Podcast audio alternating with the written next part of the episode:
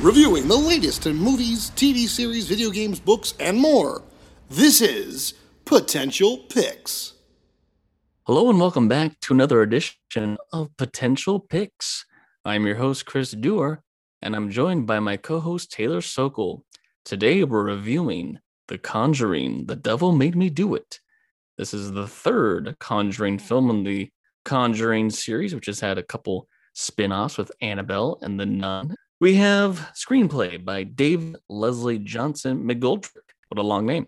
And this was directed by Michael Chaves. So here we are. This is the third Conjuring movie. Uh, took a while to get out here. The first one in 2013, then 2016, and now we have here five years later the third movie.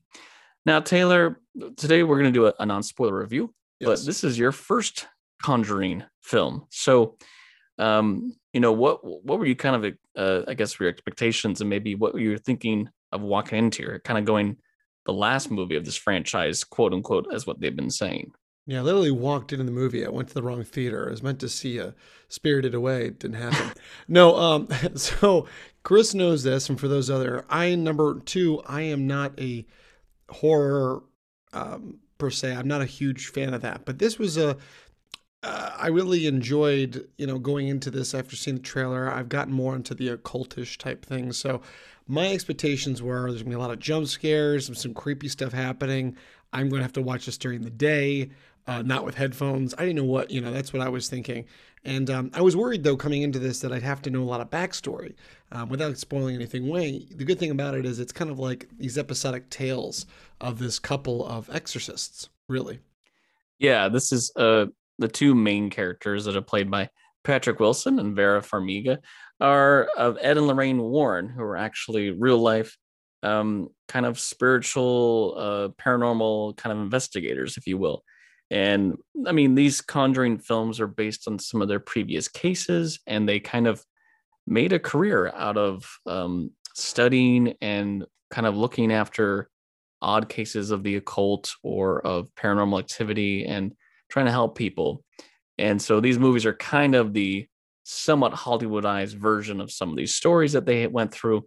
And they were actually, you know, part of the um, team that would help along with some of these movies. But of course, being these are horror movies, uh, the you know director James Wan, who started the whole Conjuring series, really you play into the more scary elements, the haunted house element.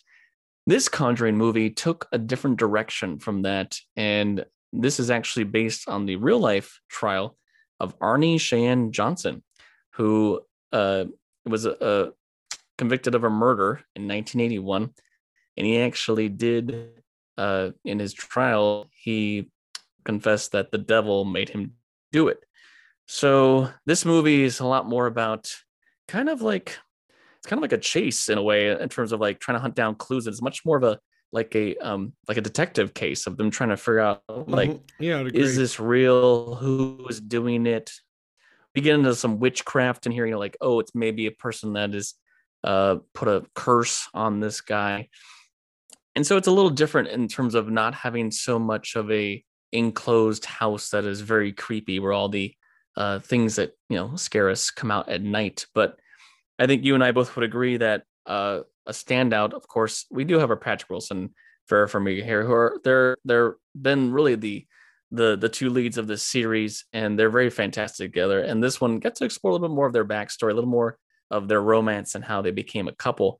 And I like that this one kind of spoke a little bit about how you know they've they've gone through all these crazy things together where they see so many things to the point where they're really risking their own life but how it kind of uh, speaks on their own faith and their own i guess uh, th- their kind of love together how far they're willing to go to like help people.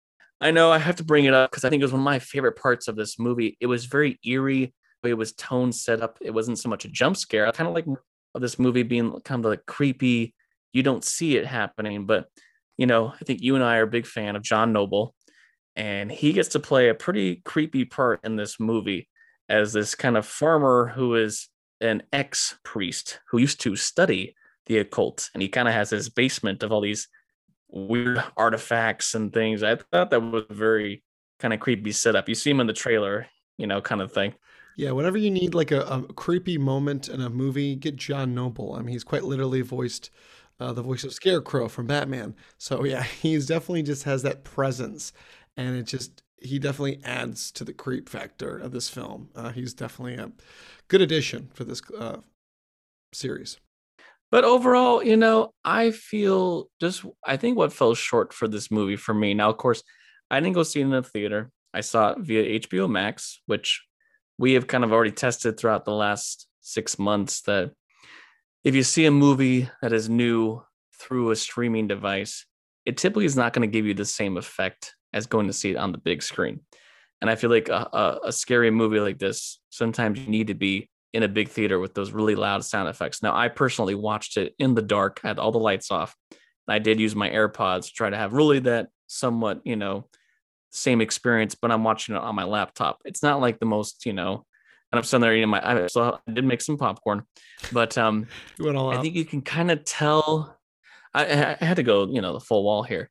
I've been a big fan of this series, so I think it just fell short because it wasn't James Wan who directed it. He really nailed the first two movies. There's such a like long lasting eeriness about them. And this one, to be honest, I kind of forgot about it after like two, three days. It didn't stick with me.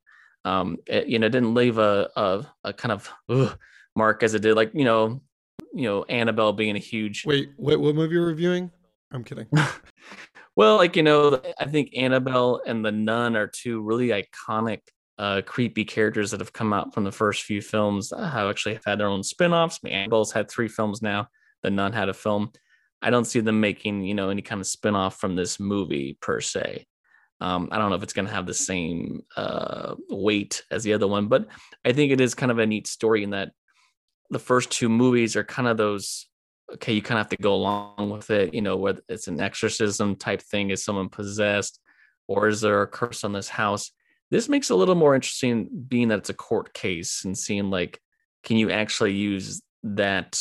You know, defense, the idea yeah. of, of defense of um, I was possessed and that made me kill somebody. You know, I wonder if this will be truly the last Conjuring because I think there'll still be an audience for it. This is kind of a more unique horror genre of the investigated type, and again, based on real stories. You know, I think for horror fans, if it's something that actually could have happened, it's much scarier than your say your Michael Myers, your Nightmare on Elm Street. You know, this has a little more weight to it because it is is like, you know, it did kind of happen. And I love that the movies at the end do play some real footage or photos oh, or yeah, they play some creepy. real audio. Yeah. I and like, you know, part good. of this story is is a is you know, this boy being possessed at first and then uh, you know, and they play some of the audio from that at the end and that's really creepy you know when you go to the credits and all of a sudden you're you're hearing well, yeah because there's no way a little kid can make those noises i'm just saying it was a little nuts no it was very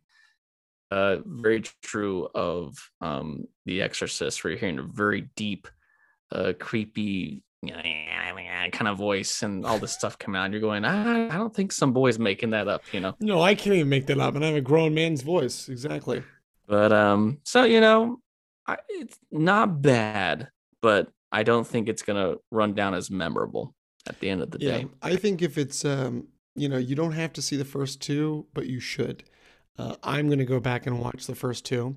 Um, but uh, for those of you maybe want to dip your toe in the horror genre, this might be the the first step uh, into these type of films. But you know, especially those who maybe enjoy the show like Supernatural and enjoy some of those things, this might be the sh- uh, movie for you for sure yeah, a couple good creeps, a couple good scares, somewhat interesting story.